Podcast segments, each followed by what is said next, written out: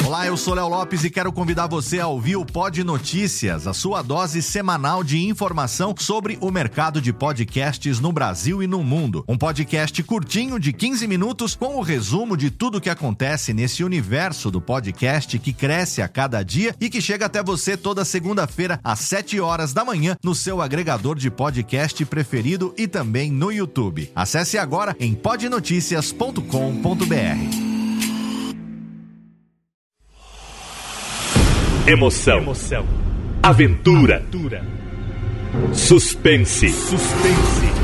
Mistério. Mistério. Você vai. Você vai se cagamba lá Olá, pessoal do Radiofobia. Aqui quem tá falando é o Celto Melo. Aqui fala Buzz Lightyear. As melhores entrevistas com os melhores humoristas.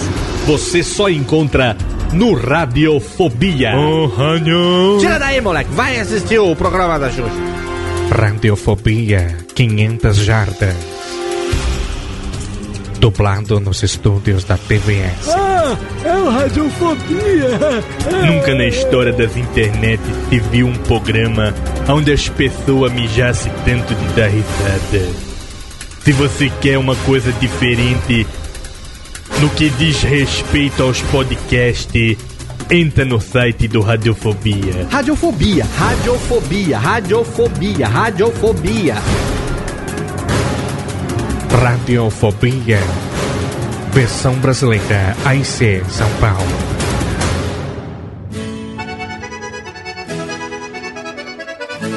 É na sola da bota, é na palma da mão. É na sola da bota, é na palma da mão. Bote um sorriso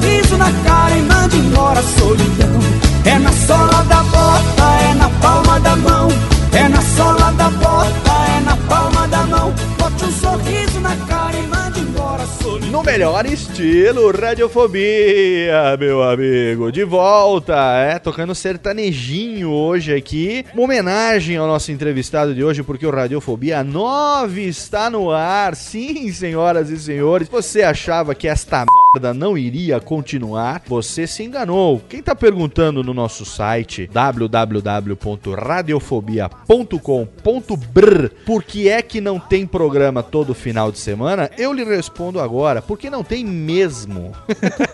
Radiofobia, ele é hoje numa periodicidade que nós chamamos de dois por mês. Então é o seguinte, dois por mês, pode ser dois finais de semana seguidos, pode ser um fim de semana assim, outro não, pode ser os, os últimos dois finais de semana do mês. Tanto faz, afinal de contas, não estamos ganhando um para fazer este programa. Fazemos porque gostamos e damos muitas risadas. Eu, você sabe, seu amigo Léo Lopes, o gerente desta Merlin, estou hoje recebendo pela primeira vez a presença de um grande amigo, muito meu amigo, Rodrigo Barnabé, do blog do Disney. Uma salva de palmas, seja muito bem-vindo, Barnables. Muito obrigado, Léo Lopes, pelo convite, primeiramente. Hoje eu estou estreando com a voz meio no toco da minha voz. Tá um com o pouquinho toco da voz. Repita comigo: pedra, Pedra, cavalo, cavalo, Andrade. Andrade. Não, capricha melhor aí no Andrade que eu quero ver. Vai justamente. Andrade. Muito bem, agora repita: radiofobia. Rádio. Muito bem, já está contratado, pode passar no RH. Meu amigo Rodrigo Barnabé, que tem o seu blog do Dizem, que tá linkado aqui, logicamente, já tá lá no nosso Jabá é de grátis, na coluna do lado esquerdo do Radiofobia, dizem.blogspot.com. Que história é essa de Dizem, ô Rodrigão? Dá pra dar só um teaser pra gente, assim, do porquê Dizem? Você explora as várias vertentes do, do Eu- Dizem? Como é que é? Um dia eu acordei, um dia eu acordei percebi que o Dizem podia, vamos dizer assim, se encaixar em qualquer situação. Hum, interessante Conseguiu essa entender teoria, hein? Me dá uma situação. Caiu o sorvete na careca da vovó. Dizem, né? Boa. Uma- É uma, é uma, é uma, uma pluri, pluri Plurifuncionalidade, muito bem. Rodrigo Barnabé, obrigado por ter aceito o nosso convite. Espero que essa participação se repita por muitas e muitas vezes, porque nós hoje gravamos um programa especialíssimo. Que essa não está presente, que essa teve uma cagâmbala. Ele está agora com papel higiênico primavera na mão e está no mictório. Laurito, a essa hora. Você sabe onde está o Laurito, Rodrigão? Dizem que ele tá lá em Campos do Jordália com o Cocaine, um amigo, muito amigo dele. Muito amigo dele, provavelmente comendo alguém ou alguma coisa. Uma coisinha, né? Comendo alguma coisinha. Comendo uma coisinha. É coisinha. É uma coisinha. Tá. Marcos Lauro. Marcos Lauro não podemos sacanear. Marcos Lauro não veio hoje porque está com uma, uma pessoa muito querida, se recuperando. É, então desejamos, estimamos as melhoras para nossa querida e também para o Marcos Lauro que está acompanhando. Mas nós temos hoje uma entrevista exclusiva com uma celebridade master que tá só ouvindo estas bagaças aqui no fundinho. Tá aí, Joey Hirata, ainda? Opa, fala, Léo. Joey Hirata, o nosso amigo, cantor, famosíssimo no Brasil, muito conhecido pela comunidade Nikkei, campeão brasileiro de karaokê e foi campeão internacional. Vai contar um pouco pra gente da sua história hoje, né, Joey? Opa, com certeza. E queria agradecer aí o convite, né? A você, Léo. Também juntamente com o Rodrigo. Aí, juntamente aí com todos os ouvintes aí da Radiofobia, né? Muito bem, então é isso. Estamos aqui agora. Vamos então deixar de lero-lero e vem cá que eu também quero. E vamos partir logo para o que interessa, que é a entrevista do Radiofobia 9 comigo, Léo Lopes. Hoje com Rodrigo Barnabé e Joey Hirata. Aumenta o som, não saia daí. Nós é nós somos lindo, nós é herói, nós é metido, nós é cowboy. Nós somos lindo, nós é herói, nós é mocinho, nós é playboy. Nós somos lindo, nós é herói, nós é metido, nós é cowboy. Radiofobia.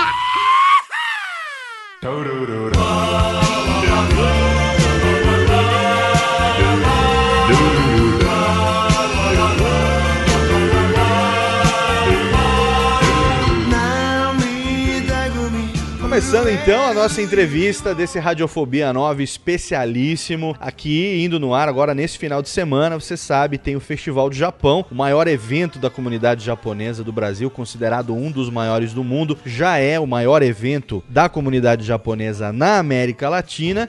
Tem várias atrações, tem várias características da cultura oriental, culinária, toda a parte cultural e também os shows e as apresentações de várias pessoas que eu já tive oportunidade de conhecer, são meus amigos, inclusive ele que está aqui com a gente hoje, um rufar de tambores e uma salva de palmas para Joey Hirata, o meu amigo Joey Hirata, o príncipe oriental dos rodeios. Fala aí, Joey, como é que você tá, meu Ah, é, velho? Grande abraço, Léo Lopes aí, Rodrigo Barnabé. Grande abraço aí a todos aí. E a todos os ouvintes aí da Radiofobia. Joey Hirata, meu amigo, que é hoje uma das maiores celebridades, um cantor magnífico, compositor, que tá sempre aí todo final de semana tarefadíssimo Brasil afora com seus shows, né? Ele que canta muito bem a música japonesa, uma interpretação muito legal que nós vamos falar também daqui a pouquinho. E também essa característica dele de o príncipe oriental dos rodeios. Conta um pouco pra gente, Joey, como é que foi esse início, o início da sua carreira, você desde moleque, quando é que você descobriu que você dava pra um bom cantor? Conta pra gente. Bom, primeiro esse príncipe do rodeio, esse é um título que é a primeira vez que eu ouço, hein, Léo? Ah, é a primeira vez que você ouve? É, oh, desse jeito, o, o príncipe do rodeio. Eu já ouvi isso muitas outras vezes, o príncipe oriental dos rodeios. Oh, que legal. É, é bom saber. Agora. Não que seja pra- uma opinião minha, viu? Não é. É, Tá? Uma opinião. tá- Eu, eu, mas- eu não acho você príncipe, muito pelo contrário. Um mas, sapo, né? Mas como Parece diria um meu sapo. amigo Rodrigo Barnabé, é o que dizem, né, Rodrigo? Não, não como você, né? É. Agora, esse dá para um bom cantor também é uma coisa muito subjetiva, né? Tem que tomar cuidado, né? Aqui no Radiofobia você tem que cuidar com todas as vírgulas aqui. É, todas as vírgulas. Não, mas. Quem diz é É. a Associação dos Boiadeiros. né? É. Não, mas a gente começou aí a cantar aí desde pequeno, né? Desde A 18 gente quem? idade, Você né? e quem mais? É, a gente fala assim, eu, né? Ah, É, é o Joey e o Hirata, né? Entendi. Porque tem gente que acha que Joey e Hirata é uma dupla, né? Ah, fala, Joey "Pô, e Hirata, É, o pessoal fala assim, aí, cadê o Hirata, né? É, a dupla de japonês. é. Então eu comecei a cantar com os 8 anos de idade aí, nos concursos de, de karaokê. Com oito anos? Com 8 anos. É, cantando aí em vários. É, bem pequeno. Em vários concursos aí no Brasil. Você é paranaense, é isso? É, eu sou de Maringá, no Paraná. Maringá, beleza. Então foi lá, através da minha família, que sempre participou dos concursos aí, eu acabei ingressando na música através da música japonesa. E só foi mais pra frente, quando, lá em Maringá, por aí, como a gente vai muito em rodeios, que a gente começou aí já ter uma, a- assim, uma, proximidade maior com a música sertaneja. É, mesmo que o Sistema de Chororó começou a, iniciou a sua carreira lá no Maringá, né? Na região de Astorga. Aham. Então a gente sempre ia nos rodeios e como gente- meu timbre vocal é um timbre mais agudo, foi Sim. um estilo que eu mais me identificava. né? Muita gente não sabe, né? É bom até pra você contar aqui pros nossos ouvintes que estão espalhados aí pelo mundo afora. São Paulo, eh, o Brasil, na verdade, né? Ele tem por final de semana uma média de 30 a 40 shows. Eh, concursos de karaokê todo santo final de semana. É verdade isso, né? É, em todo o Brasil isso, todo o né? Brasil, for- exatamente. É, só na cidade de- da Grande São Paulo é cerca de 5 a 6 concursos aí. De karaokê Por- todo final de semana do todo, ano. todo final de semana. E É, você, quando começou a cantar é, é- é lá no interior do Paraná, era assim também? Você participava assim? Porque a gente vê, né? Eu que também acompanho aí esse meio, trabalhei lá na Rádio Banzai com a galera lá por muito tempo. A gente vê que todo final de semana o pessoal que participa dos concursos tá lá batalhando, muitas vezes defendendo a mesma música. Acontecia isso com você também, Joy? É, lá na, na, na verdade, na região lá do Paraná, não tinha essa quantidade de concursos que tinha aqui. Era, era bem mais limitado, que lá era praticamente. A gente tinha a oportunidade de participar somente de três concursos oficiais por ano, né? Que era o, o concurso da cidade, que era o concurso maringaense, né? Depois o concurso paranaense e depois o concurso brasileiro, né? Aqui em São Paulo já todo final de semana tinha concursos. Agora já no Paraná já era uma coisa mais assim, é, direcionado somente aos concursos oficiais que fala, né? Você virava campeão da cidade, campeão maringaense, por exemplo. Depois virava campeão paranaense para depois ir pro campeão brasileiro, né? Ah, entendi. É, então só, eram somente esses três concursos e às vezes o pessoal de Maringá ia, vinha para vinha para aqui para São Paulo para participar de alguns outros concursos que o pessoal organizavam aqui, né? Então a gente vinha também, então aí dava uma média aí de uns, sei lá, uns 5, 6 concursos por ano só, né? Agora já o pessoal de São Paulo não, toda semana sempre participou de dois, três concursos no, mesmo final de semana e voltava para casa lá com os melhores, Sim. os grandes cantores voltavam lá com três troféus todo final de semana para casa e acabava abrindo quase uma loja de, de troféu em casa, né? E Então, você, você defendia sempre a mesma música ou variava no concurso? Não, é, como era um concurso é, que tinha essa etapa de a cidade, Paraná e o brasileiro, era obrigatório você defender a mesma música, a mesma música, para passar nessas três fases, né? Aham. E aí quando virava o ano, você mudava de música. Ah, entendi. Porque tinha classificatória, né? Até chegar a, cada etapa. brasileiro. Entendi, perfeito. E, e obrigatoriamente você tem que participar com a mesma música, né? Ah, e você foi campeão dessa bagaça quantas vezes? Olha, eu fui tricampeão brasileiro. Ô, fraco não, É. hein, Rodrigão? Não é, não é pouco, hein? Não é pouca É. coisa. Tricampeão brasileiro. Primeira, primeiro campeonato que você ganhou brasileiro, você tinha que idade? Eu ganhei o primeiro, eu tinha. Foi nove anos. Tá, tá Nove vendo só? anos, depois com 10 anos ganhei outro, depois com 16 anos ganhei o terceiro título. É. né? Rodrigo, quantas vezes você ganhou um campeonato brasileiro de qualquer coisa que seja? Eu ganhei meia vez. Uma vez eu fui vice. Ah, tá, bom, tá valendo. conto- eu depois te conto essa história. Ô, Hirata-san, você, o, e o seu negócio não é só música sertaneja, não, né? Eu tava vendo aqui que você fez um CD de músicas japonesas, é verdade? É, na, na verdade eu, eu comecei cantando músicas japonesas desde pequeno, mas quando eu lancei a minha carreira, eu comecei já com as músicas brasileiras, né? E, e eu decidi, como eu, eu acabei largando algumas oportunidades lá no Japão para voltar pro Brasil, Aham. eh, eu queria eh, justamente seguir a carreira aqui no Brasil. Foi quando eu, eu- quando eu decidi retornar, né? Então eu comecei lançando as músicas brasileiras. Mas como a gente trabalha também muitos eventos da comunidade japonesa, e a comunidade japonesa aqui sempre está nos apoiando, eh, a gente acaba tendo essa tendência também de, de cantar também as músicas, eh, continuar cantando nos japoneses. Mesmo. Perfeito. Então eu fiz, eu fiz dois CDs é, em homenagem à comunidade que sempre me prestigiou. Que eu tenho aqui comigo, inclusive. Opa, e esse segundo aí é o segundo CD que eu lancei agora esse ano aí em, em comemoração dos meus 11 anos de carreira, né? Muito bem. Joey Hirata, é, eu. Muitos ouvintes do Radiofobia não sabem, porque aqui eu, eu, eu desenvolvo mais esse meu lado gozado, né? Que eu, Certo. já, que eu nasci gozado até hoje. não consegui. Não Acho tem. que todo mundo, todo mundo, no- na verdade, Né? foi, Queira ou não queira. de, né? Graçaralho. Foi, é, foi por causa disso, né? Exatamente. Mas assim, é, eu, o Joey me conhece, o Rodrigo também sabe que eu falo japonês, adoro música japonesa e, e E- morei e- no Japão e tudo mais. E muito bem, é, né? Ah, mas que isso, mas que isso.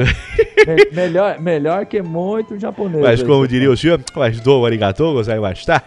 É, isso aí. Mas diz pra gente uma coisa, eu s- Desde os 14 anos eu canto música japonesa também, gosto muito, por isso eu posso falar assim, né? Nunca ganhei nenhum campeonato, mas já levei umas brejas cantando música Aham. japonesa por aí. E o Joey gravou uma versão dessa música, Saigo no Iwake, do Tokunaga Hideaki, que é um cantor famosíssimo no Japão, que é também, tem um tom, tom- timbre de voz muito agudo, muito parecido com o do Joey. Essa música, Joey, que você fez, Lembranças, essa versão que você fez, ela foi feita antes ou depois de você ir disputar o, o campeonato do Nodojiman lá no Japão? Bom, essa música aí, na verdade, ela foi feita antes, que eu tinha acabado de chegar no Japão em 88, quando eu fui pra ir atrás do meu sonho, né? Sempre tive o sonho de ser cantor e, e como eu cresci aqui no Brasil, no Brasil, sempre sendo chamado de japonês, eu achava que meu, meu sonho era do outro lado do mundo. E fui lá é, pro Japão tentar essa minha carreira. Quando eu cheguei lá, é, essa música, Saigon no Yoaki, tava fazendo muito sucesso. Tinha acabado de ser lançada no Japão e tava fazendo muito sucesso e, e a melodia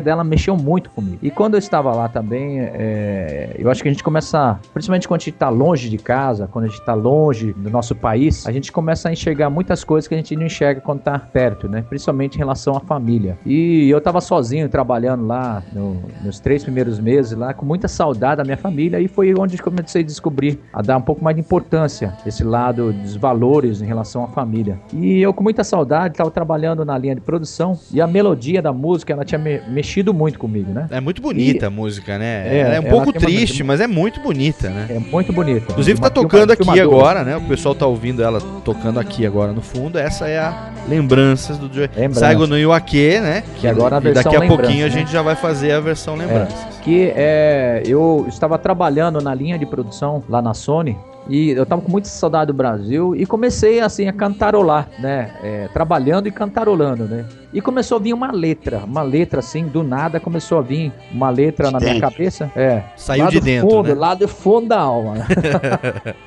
e, De e- repente, e da- a letra saiu com tudo. é, saiu com tudo. E eu vi, eu fui lá no, no- no- nos intervalos, eu saía correndo e pegava um guardanapo assim e começava a rascunhar tudo aquilo que eu tava cantando ali no, na linha de produção. E chegou no final do dia, a letra ficou pronta, né? Ficou totalmente pronta. E, e eu fui comecei a cantar. E mandei essa letra aí, essa, essa música. Peguei uma fita cassete na época, era ca- cassete ainda, né? Eu, Sim. eu, eu gravei numa fita e mandei pro Brasil pra minha mãe. E falei pra minha mãe, falei, olha mãe, olha só a música que eu fiz, né? E eu fiz com, com muita saudade do Brasil mesmo, né? E eu fiz essa letra e mandei pro Brasil e falei pra minha mãe, olha mãe, essa música aqui, ó, é a música que eu que fiz e um dia eu vou lançar essa música, né? Então quando eu lancei o meu primeiro CD 10 anos depois que eu fiz essa letra, que foi em 98, Aham. foi justamente a música que eu escolhi é, em homenagem à minha mãe, que dois anos depois que eu mandei essa fita pra ela, minha mãe faleceu. Puxa e eu tava vida. lá no Japão e eu não pude vê-la, né? E nem a minha mãe também nem, nem pôde ver o lançamento do meu CD. Então, quando eu lancei essa, o meu primeiro CD foi a primeira música que eu quis escolher aí para colocar no repertório, Sim. que no caso eu, eu na época eu coloquei o- o- como nome, né, a música Lembrança.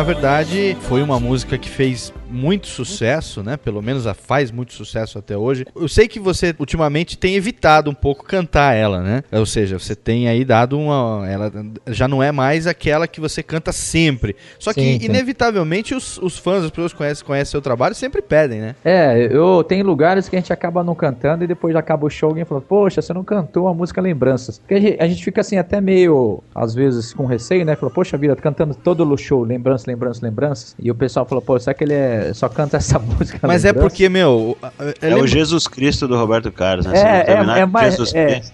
Mas é porque, exatamente. Joey, tem o aquela a música culpa- que realmente o, o cantor se, de- é, já fica marcado pelo cantor. mas a culpa é sua, porque como, qual é o título da música? Lembrança. As pessoas não esquecem. Verdade. Isso é verdade. Nunca foram, as pessoas não esquecem.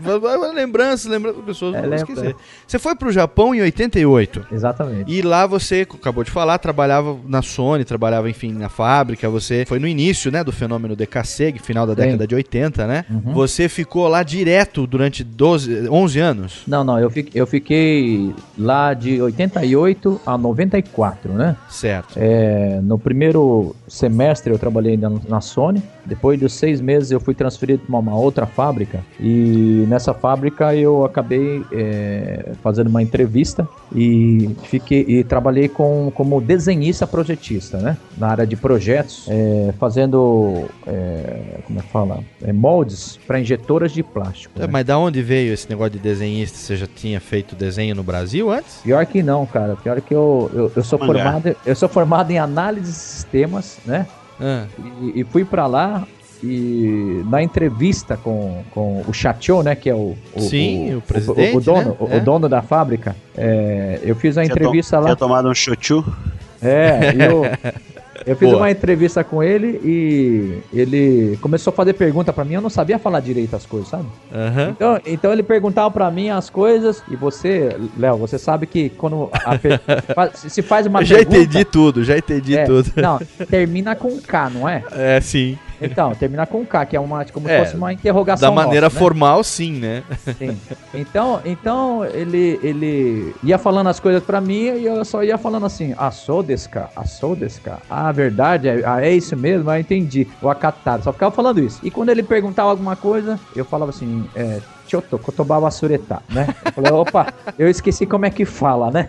Aí ele falava qualquer coisa e eu, sou desse, é isso mesmo, é isso mesmo. Ah, não, fica- Ah. Eu fico imaginando o, o, o Chacho, o presidente lá da- da- do negócio, Ah. sentado na frente do Joey, falando pra ele em japonês. Imagina o diálogo. Ele perguntando: "Hum, Você. hum, experiência que tem. Que área tem experiência? Não. Aí ele não, falando assim: Não, é. Desculpa.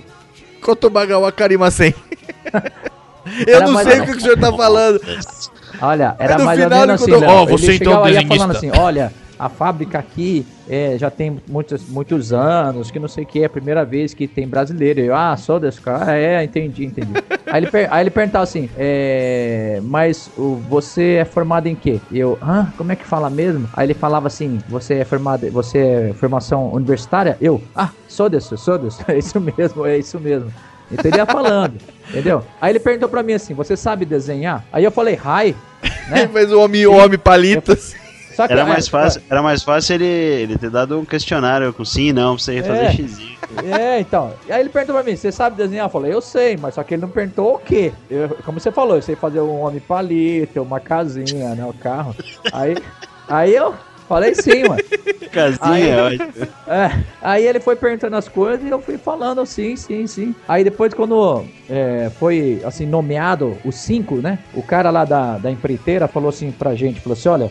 Vocês dois vão pra ferramentaria, vocês dois vão pra, pra linha de montagem, né? Depois Ah, ele, bom. ele, ele- ele olhou pra mim e falou assim, Hiratakun, ô Kashina. Ele falou assim, nossa, eu- eu- Hirata, Hiratakun falou assim, estranho, mas você vai para o escritório, ele falou. Deixa né? eu fazer a tradução literal pro ouvinte do Radiofobia. Mesma coisa que fala assim, Rodrigão. Se fudeu o negócio. Aí, Tifu. Tomou no É. Aí ele toba. Aí ele falou assim, aí, aí todo mundo, os caras que moravam comigo, falou, cara, você é o único que não sabe falar japonês aqui. Mas o que, que você falou pro, pro, pro cara lá na entrevista? Ó, eu falei tudo que ele queria ouvir. Eu falei pra ele que eu não falava porra nenhuma. Ele falou: Não, não preciso de ninguém, que eu preciso de alguém que É. desenhe. Não. É E você mesmo.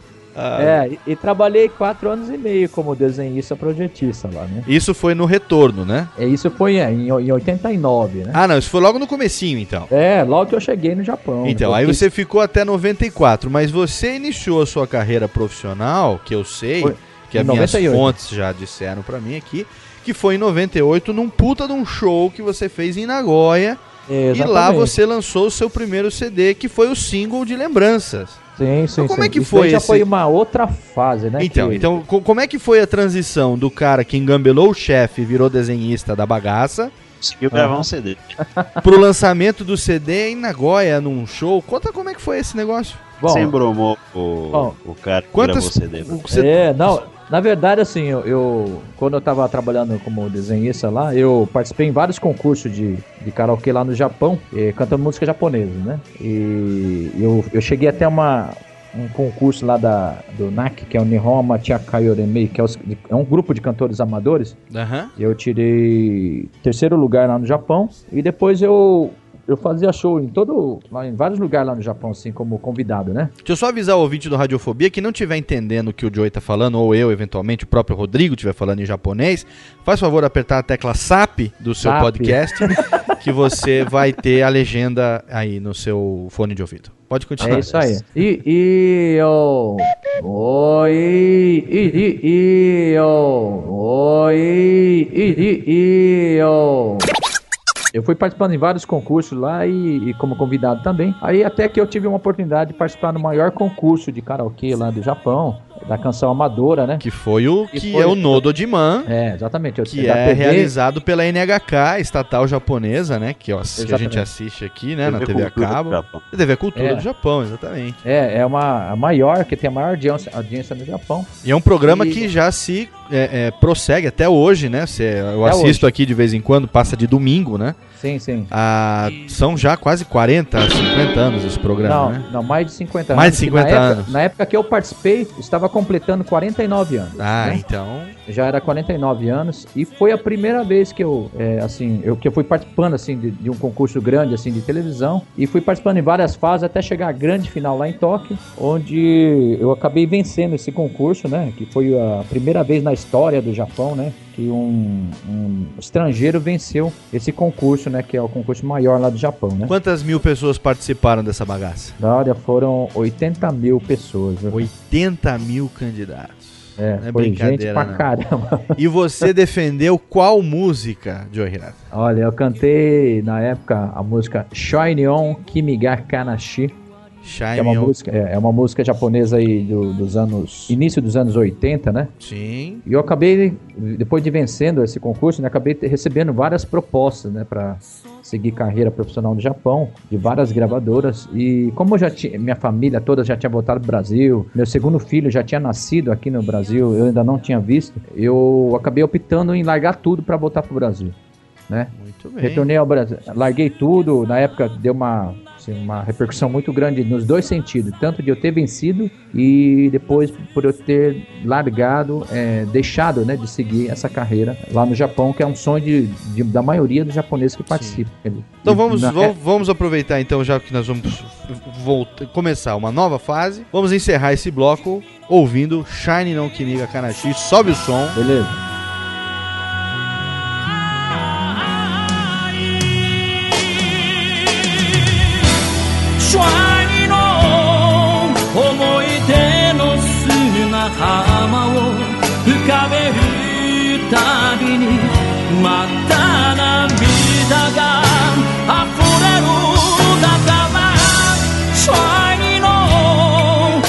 思って表向きだけ。今も君を忘れられ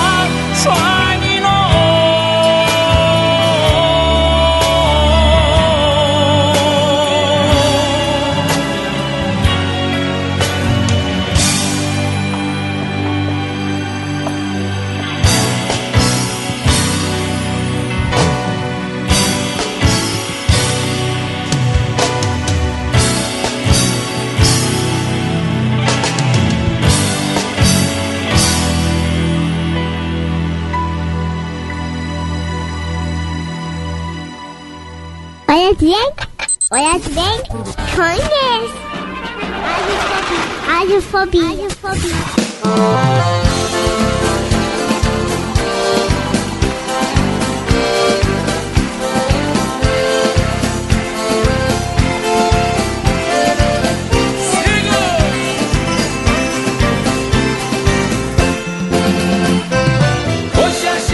Muito bem, Joey. E você então voltou pro Brasil, largou tudo que você tinha lá, o trabalho, eu tinha acabado de vencer esse prêmio, resolveu voltar pro Brasil. Só que você não ficou muito no Brasil, você acabou voltando pro Japão depois. É, eu fiquei três anos aqui, né, trabalhando com- na área de seguros, né, é, como corretor de seguro lá em Maringá, no Paraná. E, mas mesmo assim, assim, eu, eu acabei tendo uma oportunidade de retornar ao Japão para trabalhar também nessa área, nessa área de, de, de seguros, né. Certo. E, e quando eu cheguei lá, eu não imaginava, principalmente a, a recepção do- dos brasileiros que estavam lá, por eu ter, pelo fato de eu ter vencido o concurso, o quanto aquilo marcou para muita gente lá no, no Japão, né? Porque eu acabei representando toda uma classe, né? A classe dos brasileiros, decassegues lá que estão lá, perante os japoneses, né? Certo. Então, eu acabei sendo motivado a voltar a cantar tá? Lá no Japão e, e lancei aí o primeiro CD em Nagoya, né? Foi lá no, no Congress Center, que é um dos maiores lugares lá Nossa, de show lá. foi no Congress Center que você fez o show lá? Foi lá no Nagoya Congress Center. Pô, é, fraco não, hein? é, lá é bem grande mesmo. Maracanã de Nagoya. Grande, É, é, Maracanã de Nagoya, é grande pra caramba, meu. É um centro de, de, de- de convenções, na verdade, Convenções, né? É, exatamente. É um, como se fosse um teatro aqui. O centro de Nagoya. É o Oi, World. World Trade Center. De... palestra, ó, se o Bill Gates fosse dar uma palestra em Nagoya, seria lá, com certeza. É, porque lá te- a, a torre lá é uma, muito bonito lá. Realmente quem vê de fora lá, o prédio é muito bonito. Aí lancei o CD Lembranças lá e depois, logo depois retornei ao Brasil para lançar meu primeiro CD álbum, que foi o Sonho de um Brasileiro. Sim. Com, cantando Foi- músicas em, em japonês. Não, essa daí foi a- só em música brasileira, né? Ah, então pera um pouquinho. É. Então nós temos que Foi. falar agora uma coisa, então, que nós não, não- não tocamos em nenhum momento. Sim. Além de lembranças, então, o senhor já estava compondo. Já, Ou- então, então, assim, já tinha algumas outras músicas né, que a gente. Ah. É, que nem esse sonho brasileiro também foi uma das músicas que a gente é, acabou fazendo aí junto, em parceria com outros compositores, né? Certo. E, eu eu- e foi o, o CD que eu lancei aqui em São Paulo, na, na Casa de Espetáculo Ah, Olímpia. tá. Então não foi só com composições suas, você também pegou composições de Não. outros, outros, outros Sim, sim. autores. É, na verdade eu não, eu não me considero um compositor, né? Porque Certo. o compositor é aquele cara que, que Você não- um você não- e o cara cria, né? Eu, a minha, a minha composição vem assim, uma música a cada década. Você não compunheta muito, você é mais. Não, não, é, é isso. é, Não daí é um é compunheteiro, muito bem. Até porque já não tá mais na idade, né? Já é uma coisa assim, muito bem. Não, não, viu? A gente tá na flor da idade. Né? Vixe, tem muita composição pra Cuidado fazer. com essa flor da idade aí. Não, é, a flor da idade é verdade. Ei, Rodrigo, tem que tomar cuidado, hein? É Cuidado verdade. Deixa pra lá. Deixa pra lá de novo. Rodrigo tá monossilábico hoje. O que que aconteceu? Você está com algum problema vocal? Estou com tosse. Ah, Falaram muito, começo a tossir. deu pau nas suas pregas vocais, é O isso? pau da corda vocal. É. Mas estou aqui, estou aqui. Uma dica pro Estou- Rodrigo estou, que tá- estou, estou estudando Joey Hirata aqui. Uma dica, Ah, ô pois é. Joey, pro, Rod- pro Rodrigo que tá com problema nas pregas aí. Você que cuida bem das suas, que afinal você tem que cantar todo fim de semana.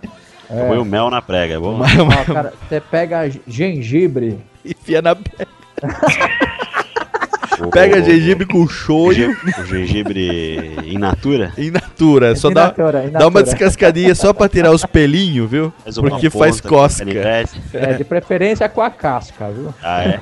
Tá vendo? Só ouvinte do Radiofobia, que é retardado e não sabe o que nós estamos falando, é porque, na verdade, a expressão correta científica é pregas e não cordas vocais. Não é isso, Joey? Exatamente, pregas vocais. E você manja de pregas, né? Pelo Oi? menos das suas você sabe perfeitamente a condição em que elas estão. Porque você, depois que fez essa, esse seu retorno e lançou esse seu CD, ah, Sonho de um Brasileiro, aqui no Olímpia, aqui em São Sim. Paulo, você simplesmente disparou a sua carreira até que você começou a enveredar por esse caminho do sertanejo. É, E exatamente. como é que foi essa, essa mudança? Quer dizer, foi pro Japão, ganhou com Shine no Kimi ga Kanashi, que é uma música tradicional dos anos 80, muito bonita a música, cantando em japonês. De repente, aparece no CD As Melhores de Barretos, em ritmo de sucesso, É, isso com a música Vai, Vai Peão. É isso aí. Ô, você tá sabendo mesmo, hein? ó? Mas lógico, o nosso, nosso, nossa pesquisa aqui é apuradíssima. Como é que foi É. essa transição de entrar nas arenas de rodeio do Ah, Japão, foi- de Nagoya, diretamente pro, pra Barretos? Primeiro que a gente, quando eu escolhi a, seguir a carreira no Brasil, eu tinha que co- escolher um estilo, né? Um estilo musical. Certo. E como eu, eu cresci em Maringá, ouvindo mais música sertaneja, e também pelo fato do meu timbre vocal ser mais, mais agudo, né? Ser, ser, é, mais agudo, eu acabei me identificando mais com, realmente com a música sertaneja. Apesar que a gente não é uma dupla, que é uma coisa mais frequente aqui no Brasil. É, Joey Eu- e Hirata não é uma Eita. dupla, né? Lógico, Não é não é dupla. dupla. Lógico que é dupla. É o Joe e o Hirata, né? Dupla de um. dupla de um, muito bem. nova, quali- nova classe de dupla, né? É. E, e a gente teve aí que, na verdade, logo no início, realmente foi bastante complicado, né? Porque você teve que enfrentar dois preconceitos, né? Que é o, o caso de você ser um descendente oriental, né? Cantando músicas brasileiras, no caso sertanejo, Aham. e de você cantar o sertanejo sem a dupla, né? Que aqui no Brasil tem aí uma tradição muito grande de todo sertanejo ser dupla, né? Apesar que tem alguns cantores que são solo, mas assim, já é uma coisa meio preconcebida, uma ideia preconcebida das pessoas que o sertanejo é dupla, né? Então a gente no começo, a gente teve assim que fazer um, um trabalho realmente, né? Poder ingressar dentro desse mercado de muito concorrido, né? E na verdade, hoje eu vejo esse, esse diferencial até como uma vantagem. No começo assim eu me sentia um pouco assim, um pouco de dificuldades, né, para você poder realmente ingressar nesse mercado. Mas hoje já não, eu já todo esse trabalho que a gente tem feito, a gente tem visto com bastante uma coisa assim, muito positiva, né? Porque às vezes o pessoal vê esse diferencial acaba marcando, né? Porque o pessoal fala, poxa, não, como não é muito normal ver um descendente cantando música sertaneja, com certeza. às vezes, às vezes o pessoal fala, poxa, você conhece o Joe Hirata, né? O cara fala, não conheço, né? O que que ele faz? Fala, ah, ele é um japonês que canta música sertaneja. Pô, esse cara eu já vi, não sei aonde. É um diferencial, né? Aí, Exatamente. Natação, inclusive, inclusive o dia o seu telefone tocou, era o Raul Mugil. Vamos Ah. aplaudir! Hirata! Joy! Ponto para Pepe e Neném! É, e a é gente acabou aí? É, a gente começou a participar em vários, vários segmentos, né? Vários Aí, programas. Aí, aí apareceu uma oportunidade e me chamaram para poder participar do programa do Raul Gil. Que foi assim, um, teve um evento lá na, na, Anhembi, Aham. e o Raul Gil estava lá e por um acaso ele me viu cantando lá, né? Ele me viu cantando lá num, num dos stands Ah. e, e ele gostou muito. Eu tava cantando justamente a música Porto Solidão do Gessé, Ah. Que eu regravei agora no, no meu CD Mistura de Raças. Sim. E, e ele falou, poxa, você canta pra caramba, você, você tem que participar do programa Calor, não sei o que, né? E foi quando eu falei assim, pô, vamos, vamos ver, né? Aí a gente foi fazer o teste lá, acabou dando certo de fazer, de participar aí do, do programa, né? Na Aham. época tava a Melissa e o Marcos também, que deram força pra gente. Ah, foi naquela época que foi 2002, né? É, 2002, exatamente. É, e tava o Humberto Kendi também, que deu uma grande força pra gente, e a Adriana Mayumi, né? Uhum. Então, a, a Melissa e o Marco já estavam contratados já. E estava, no caso, competindo eu, Adriano Mayumi e Humberto Kendi. Então, é, foram três meses que eu participei lá e foi assim uma grande experiência que para mim até assim foi reforçou muito o, o meu trabalho e até assim de uma certa forma me ajudou nesse nesse preconceito né que o pessoal tinha em relação a um oriental quando o pessoal fala assim olha agora o Joe Hirata tá cantando música sertaneja aí o pessoal fala pô mas ele vai cantar em japonês sertanejo né Ah, tá vendo Aí, só? já, já, já achava que eu, eu, eu era um japonês do Japão, né? Tanto que eu ia fazer muitas rádios, entrevista. Aham. Aí, eu, aí chega uma hora o locutor falava assim: Poxa, você fala bem português, né? eu falei: Pô, cara, eu sou do Brasil. Dizem que eu sou brasileiro, né? É. Eu falei: Pô, Pô, eu sou, eu sou brasileiro. É, eu sou brasileiro, não sei o quê. E com, a- com essa exposição na mídia nacional aí, toda semana no Raul Gil, em todos os shows que eu já vinha fazendo, isso acabou reforçando. Então, quando o pessoal me chamava, o pessoal, putz, esse cara canta pra caramba, né? Puta. Então, então, Santiago, Guilherme Santiago, as duplas todas aí te reconhecendo, né? é, aos pouquinhos a gente tá aí, né? É, Camargo é dupla, falei merda, mas tudo bem. O que que é? Bicamargo, eu falei as duplas, Hebe Camargo. Hebe e Camargo, Raul e Gil. Guilherme Gil. e Santiago. a- Hebe e Camargo E também Ela tinha- entra, ela entra na Joey categoria Soares. dos artistas. e o Joey Soares. E também na, no, Soares. No Raul Gil também tinha aquela dupla Marli e Marley, não é? Marley, Marley. Neném! Marli É. e Marley, que você cantava, eu tô até vendo Marli e Marley chorando. Esse menino, que coisa, que coisa Olha, maravilhosa. agora, agora eu vou falar uma coisa, viu? Eu tenho que agradecer muito a Marli Marley. É mesmo? foi, foi que foi ela que me segurou aí durante todo esse tempo aí, me dando o voto lá, porque a gente dependia muito de um voto, né? Alguém Aham. tinha que receber o voto, senão você caía fora do programa. Então, ger- geralmente quem me, me segurou aí bastante aí nesse sentido de, de dar o voto foi realmente foi a Marli Marley aí, né? Porque o Messias lá, ele já não gostava muito de mim não, né? Olha já só. a, Quer a Marli, que o- Marley já... Quer dizer que o Ela já- Messias queria te fuder só- e a Marli e Marley seguraram você lá. É, mais ou menos isso, cara. Putz, É. vida. Não, porque esse Messias, quem já assistiu, eu também já tive minha fase negra, que eu assistia Raul Gil todo final de semana. a gente, né, passado de todo É. mundo sempre condena um pouco. Esse Zé Messias é chato pra caralho, né, bicho? É que ele, ele, na verdade, ele não gostava muito do estilo sertanejo na época, né? Ah, na época Mas- por quê? Agora ele gosta. Depois que eu, é, que eu saí de lá, teve vários concursos aí, depois aí, que várias duplas que foram cantar. É. E parece que ele, ele começou assim, pegar um pouco mais leve, mas no Bom, começo então ele acho era... que não é o problema, não era o sertanejo, então. Acho que ele não gostava, era de você, então, pelo jeito. É, eu acho que. Não, não. Antes de mim também ele já pegou pesado com o sertanejo lá, viu? Gostava Já tinha, já, tinha essa fama, já tinha essa fama aí, né? Mas aos pouquinhos a gente foi mostrando o trabalho. Por isso que eu entrei no programa cantando só música do Gessé. Ah, só depois tá. que eu comecei cantando. Sem o chapéu de boiadeiro ainda, né? Não, sem. É. É. Gessé. Tocando no fundo aqui agora, Gessé Porto Solidão, pra quem? É Porto Solidão você cantou também muitas vezes, né? Porto Solidão, Porto Solidão aí, que foi a música que mais marcou lá no programa, tanto que foi por isso que eu gravei, regravei essa música agora é, no CD Mistura de Raças, né, que eu fiz em homenagem ao centenário da imigração japonesa, Sim. e eu regravei aí a música Porto Solidão. É, mas antes desse CD, Mistura de Raças, que eu tenho aqui comigo, tem um outro CD que eu também tenho, que é o CD de 2006, onde você gravou edição especial Músicas Japonesas. É, exatamente. Né? Esse, foi o, esse foi o primeiro CD é, de música japonesa da minha carreira, né? Depois aí de. Foi 2006, depois de oito anos, né? Depois de, depois de oito anos de carreira foi que eu lancei aí meu primeiro CD de músicas japonesas, que eu até, vim, até então vinha relutando um pouco, né? Porque como eu tinha escolhido o Brasil como minha carreira mesmo para seguir a carreira, eu tentei segurar o máximo possível, né? Mas como a comunidade sempre veio pedindo, né? Fazendo para mim fazer um CD de música japonesa, eu acabei fazendo aí esse primeiro CD edição especial música japonesa, com músicas que eu cantava na época que eu participava dos concursos, e então eu regravei aí várias músicas aí que eu gostava de cantar, né? E gravei aí grandes sucessos de, de vários cantores aí, e saiu esse CD e regravei também a música Kampai, que é música Que é uma das cantada. músicas mais tradicionais que, É. que, na verdade, é, no Japão, né? Essa música Kampai, ela é cantada em toda. é, na- É, é- é uma música meio bicha, né? É a gente tem festa, né? É, não, a gente tem que falar, é verdade. Eu tenho que falar a verdade porque essa música é meio gay. É- Ela é muito legal pra quem não entende a letra. É, é. Se você for ver a letra. é Se meio você entender a letra, essa música é meio homossexual. Porque na verdade, o que, que é? É um amigo falando as- o que, que ele sente, da solidão que ele vai sentir, porque o amigo dele tá casando. Só que, na verdade, ele tá desejando que o cara seja feliz, aquela coisa toda e tal. A música que tá tocando aqui agora, Campai, aumenta o som.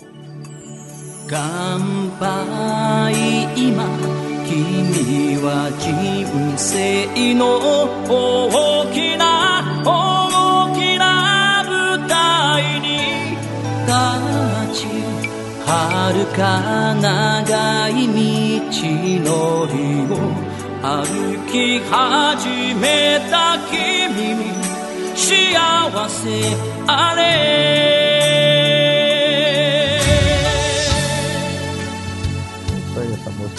Confunda Campai com Champagne. Não confunda Campai com Champagne. Não, não. Só que essa música, por incrível que pareça, não é considerada baitola no Japão. Ela é realmente pra comemoração, pra casamento, quando o amigo vai e tal, não sei o que tem. E Aham. todo mundo, né, Joey? Todo evento da comunidade japonesa que tem, Joey Hirata, Edson Saito, Karen Ito, o pessoal que vai cantar e tal, Jane, a sua irmã Jane Ashihara, chega no final, junta todo mundo, dá as mãos e Kampai. não, tem, não tem como fugir, né, meu? É, isso daí já, já é uma coisa meio que. Todo, todo, maioria dos lugares, né? Não só os cantores, mas é, várias festas, né? O pessoal gosta de finalizar com essa música, né? Aí a gente acabou regravando aí, né? A música Campai também com uma nova versão. Regravei também a música Shine On, que foi a música que eu ganhei lá no, no, no concurso da NHK. E várias outras músicas aí, né?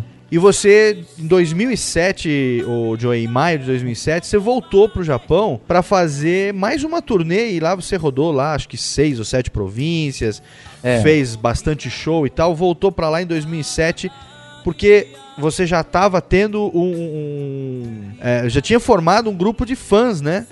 Lá do É, Japão eu- também, eu- né?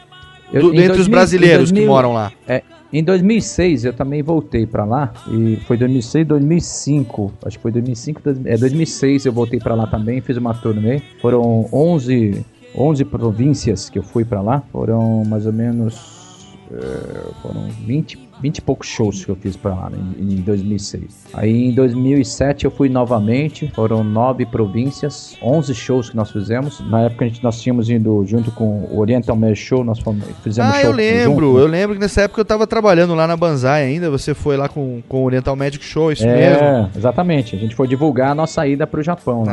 Ah, sim, sim, sim, É. tô lembrado. E Então, você assim- meio que fez uma preparação pro que viria em 2008, né? Exatamente, é, falando que ia sair o, o CD novo aí, o Mistura, Mistura de de Raças. né? raças e em comemoração também ao centenário da centenário imigração da imigração japonesa. japonesa, Exatamente. E foi aí quando nós lançamos aí o CD Mistura de Raças, que nós, nós gravamos aí uma música em homenagem ao centenário, que foi a, a- a música Raça e Ginga Misturou, que foi a, uma música que a gente, a, a gente misturou. Pagodão. É, é um, é um, na verdade é um vaneirão, né? É um vaneirão com o taiko. Quem não sabe o que é o taiko, é os tambores japoneses. aí. É, os tambores cujas batidas remetem ao palpitar do coração, não é verdade? Exatamente. É o palpitar, é. E, e essa música aí foi justamente a música que a gente acabou participando aí no programa do Jô Soares, no ano passado, esse ano no programa da Hebe Camargo e vários outros programas, Cátia Fonseca e vários outros. aí. Ô, Renata-san, fala pra gente do, do seu fã-clube, como é que é lá? Tem muita gostosa, só tem o YMCA lá, como é que é? Lá, você fala lá no Japão. Não, Não, o seu fã- fã-clube... Em todos os lugares, fã-clube é fã-clube. Quando a gente É. fala lá, a gente tá falando fora daqui. Ah, Fora entendi. daqui Ao- do Radiofobia. Fora do Radiofobia. Aonde que tá? Porque aqui, por enquanto, o seu fã-clube somos nós, eu e o Rodrigo Barnabé. Só que Olha, a gente não eu- tem carteirinha. Por enquanto não temos carteirinha. Só tenho CD autografado, eu tenho, mas carteirinha não tem. Eu Onde tenho. está o seu fã-clube? Onde estão as pessoas? Tem muita mulher gostosa disponível? Conta aí pra gente como é que é. Olha, Porque fã-clube, o- geralmente, você tem que tomar cuidado, né? Você sabe. Como é que é? Porque Na verdade, eu, eu, eu vou falar pra vocês uma coisa, viu? Eu me sinto uma pessoa muito privilegiada, na verdade, de poder fazer um trabalho hoje, o que a gente trabalha, que a gente vem fazendo. É, a faixa etária de idade que a gente atinge hoje é muito interessante, porque é, desde uma criança de, de 3, 4 anos de idade até uma senhora, um senhor de 90 e poucos anos de idade estão indo assistir meu show, prestigiando, cantando, dançando junto com a gente, né? Porque como a gente faz um, um show muito interativo, né? Bastante interativo com o público, Aham. é, e a gente está conseguindo mesclar justamente o- esse trabalho da música japonesa com as músicas brasileiras dentro do meu show, Sim. a gente está conseguindo atingir assim um público muito misto, não só de descendentes japoneses, como também os brasileiros é, no geral, e também a faixa etária de idade que a gente atinge aí, todas as faixas etárias sem, sem exceção, é, desde a criança até o pessoal mais velho mesmo, né? E como é que é esse Então- negócio das bolas, Joey? Que você- é, o, o Rodrigo pode até não saber, os ouvintes podem até não saber, mas o Rodrigo é famoso. O Rodrigo é famoso. O Rodrigo é famoso. mesmo. O Joey é famoso porque no show dele, invariavelmente, ele distribui bolas. Exatamente. Chega uma hora É. do show que tá lá o Joey, vem o assistente dele com um saco de bola, ele começa a dar bicuda. É Como bola é, que, que. é- como é que começou essa relação sua com as bolas, Joey? Lá no Japão? Olha, é, na, na verdade, essa relação já é uma coisa muito assim, né? Particular, né? Íntima. muito íntimo. Você falou assim: bom, eu nunca bati bem da bola, vou aproveitar Ah. pra chutar umas no meu show. Na verdade, é, essa coisa dos brindes, né, que a gente entrega aí, na verdade as bolas é um dos brindes que a gente acaba jogando Ah. no meio do show, que já acabou virando uma marca registrada nossa. Porque... Barras de ouro que vale mais do que dinheiro, você não distribui, né? Ah, Bolas não, de essa- essa- essa- isso daí é com você, Silvio. Ah, porque brinde bom é brinde caro. Então, é, já virou meio que uma marca registrada essa coisa de jogar os brindes, justamente para poder fazer essa in- interação do público com o show, né? Você tentou com bola de chumbo, aí não deu certo, mudou por É. bola Bola de. de não deu certo. É, agora é bola de, de plástico. aí, Por, né? por razões óbvias, a hora que jogou as bolas de gude e não funcionou, aí mudou É, é pra que- bola é que de deu futebol. Uns, deu, deu uns óbitos aí, aí eu tive que mudar esse, o peso da bola, né? Então Muito bom. virando uma... Densidade teve que ser outra. É, exatamente. Mas agora eu vou falar uma coisa pra você. Você falou de dar umas bicudas, viu? É. Isso é uma coisa que eu não faço mais, cara. Porque já aco- aconteceu uns episódios aí. Boa, muito- boa. Agora, hora dos micro, é a hora que nós gosta. É, Conta pra é nós. mico, é mico, é mico. Porque eu, eu sempre gosto de arremessar com a mão, né? Como se fosse um, um arremessador de beisebol, né? de pitcher lá e jogar né, com a mão. Mas ah, eu, desde pequeno, jogar bola, futebol, eu não sirvo nem pra, res... nem pra gandula, cara. Ah, eu também Então, não. Não gosto É, também. Eu, eu, eu jogo muito mal futebol. E teve uma vez num show lá na Liberdade, né? Na, no Tanabata Matsuri ainda que ali. tardia. É, lá no Tanabata Matsuri ali, lotado de gente ali. E eu peguei uma bola assim, eu falei, putz, eu vou dar uma bicuda. Tinha tanta gente que eu falei, não vou conseguir jogar lá no fundo, então eu vou dar uma bicuda, né? Aí eu cheguei, bati a bola no chão, eu, eu dei uma bicuda, cara. E na frente, assim, ó, tinha uma, uma senhorinha, assim, com as duas mãozinhas pra cima, assim, é, né, que, pedindo a bola, assim. Quando eu dei a bicuda, cara, a bola bateu na cara, mas na cara tá velhinha. A velhinha quase caiu tonta pra trás, assim, ó.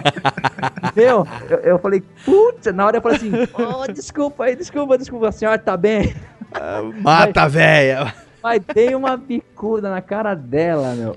Teve outra vez lá em Marília também, que eu tava num show, eu dei a bicuda, aí tinha um, um guarda, uns monte de guarda assim, ó, na frente do palco, porque no meu show participou a Sabrina Sato junto comigo lá, né? Então, Opa. foi um, foi um auê do caramba lá. Imagina a muvuca que ficou, né? Você sabe vender seu peixe, hein, menina?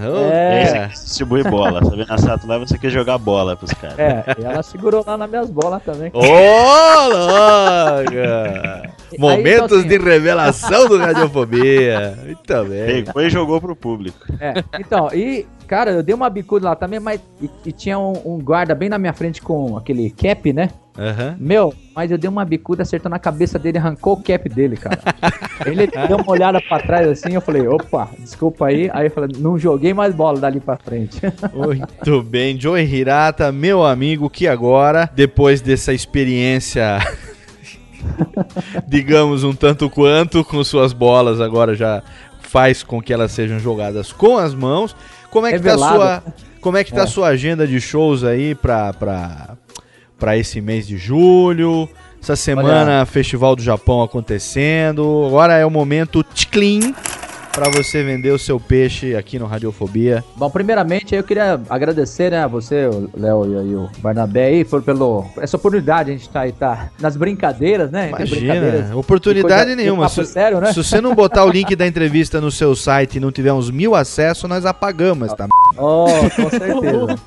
E lembrando, então, assim, nós estamos aí com. Nós temos a nossa agenda de shows aí. Esse, esse mês aqui foi um. tá sendo um mês bastante corrido. Eu fiz o show é, esse mês em Lins, foi lá em São Bernardo, Suzano, na Liberdade. E agora, é, sábado, né? a- amanhã eu vou estar indo para Belém do Pará. Ô, Cantar lá- louco! Cantar, lá, em- cantar lá em Tomé Açu. A maior colônia japonesa do estado É. do Pará, em Tomé Açu. É, Tomé Açu. E na- no dia seguinte já eu vou estar aqui em São Paulo de volta cantando no Festival do Japão aí, né? Muito bem. É, e já na semana seguinte, no sábado, vou estar em Guarulhos. Na sexta-feira, vou estar em Ribeirão Pires, fazendo a abertura do César de Paulinho no- na Festa de Chocolate em Ribeirão Pires. Depois vão estar meio de agosto, vários lugares, Maringá, é, lá no Brew Tree, lá em Lins. O pessoal quiser conhecer mais nosso trabalho, né? Claro. É, en- entrar no nosso site aí, acessar o nosso site www.joyhirata.com que lá tem a agenda dos shows, os locais que nós estamos fazendo show, tem as fotos, né, de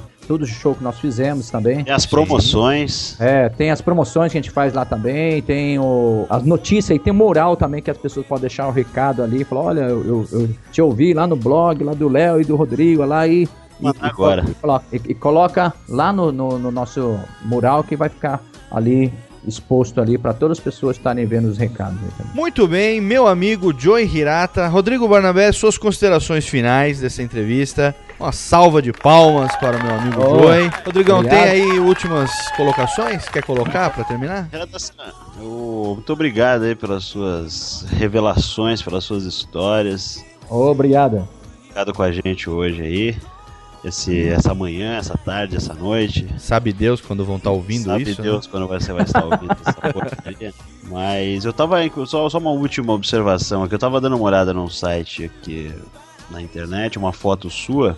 Sim. Vi que você parece muito com o tio do Léo, né, Léo? Ah, é? É, Ah, Tem, isso é, é muito parecido. É, isso é muito parecido com o meu tio Melo. Sério, meu? É, de frente não parece muito não, mas de costa tio Melo todinho. Muito parecido. Ah, olha os caras aí, meu. muito parecido. Valeu, Joey.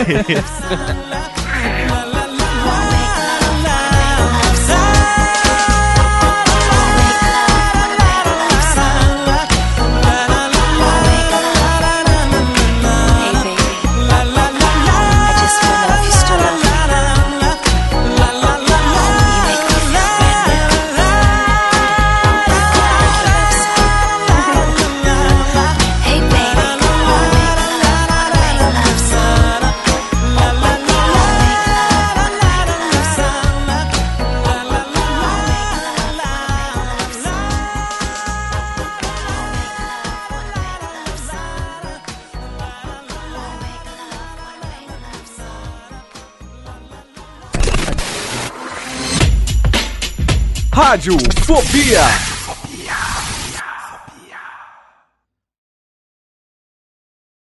Papum mesmo. É, porque vamos fazer o seguinte, a gente, porque a gente vai fazer como é, a gente vai editar, né? Então, alguém tá com o celular próximo aí do Pera aí, computador? é o meu, pera aí, pera aí. Aguardem. Perfil. Vambora. Ó o engano aí de Melo, novo. Ó o tio Melo ligando de novo. Pera aí, olha. É o tio Melo, certeza. Pera aí, pera aí, pera aí. Olha lá. Anotas. Não é não, acho que você tá ligando algum número errado. É o tio Melo. Essa vai pros erros de gravação no final do programa. Já tá gravando? Com certeza. Ô, meu. Era tio Melo? não? Ah, não era tio Vela. Não era o tio Melo? Era tio Melo. Vamos lá. Ah,